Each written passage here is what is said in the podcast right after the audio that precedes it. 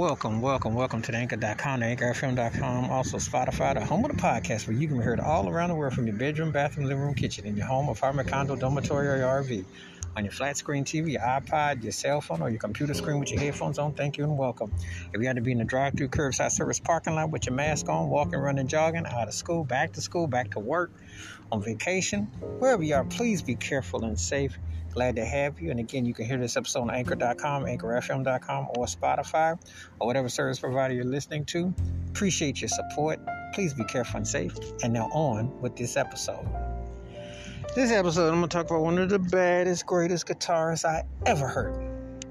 You know, a man that, you know, like when I was listening to guitarists and tones, especially in jazz music, you know, a particular era, I, I, you know, I didn't even. I was just so blind not to go back. And when you hear this guy's music, you hear his his tone.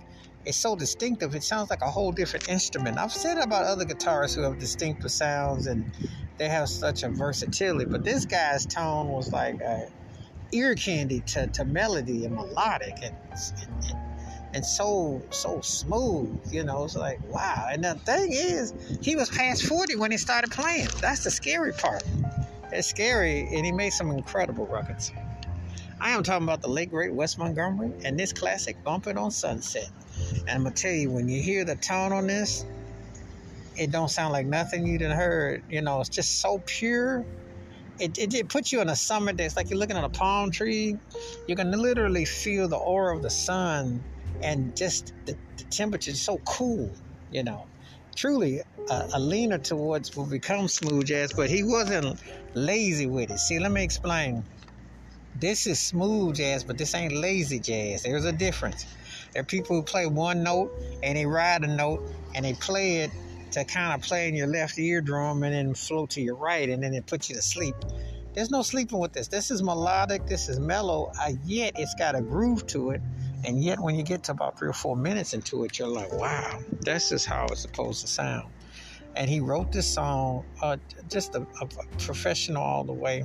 You know, when you see his rehearsals, you see his playing, you know, the man really put in the work. He really put so much forth and laid down the groundwork for so many guitarists that came thereafter because he definitely inspired quite a few, you know. And uh, when you listen to his chops and his licks, you can hear a lot of people that definitely were listening to this man putting it down, and he was one of the most distinctive, one of the greats. Wash your hands, keep your mind clear, watch out for one another, and please give me your thoughts and takes on Wes Montgomery's Bumping on Sunset and how this classic stands out in his distinctive catalog. And I mean, the man got cuts. Keep it funky, keep it on the one. Please be safe, be careful out there. If you've not heard Wes Montgomery's Bumping on Sunset, please do, and let me know your thoughts. You can hear this episode on anchor.com, anchorfm.com, on Spotify. Appreciate your support. Continue to be safe. Until next time we catch you. Peace. The best of luck.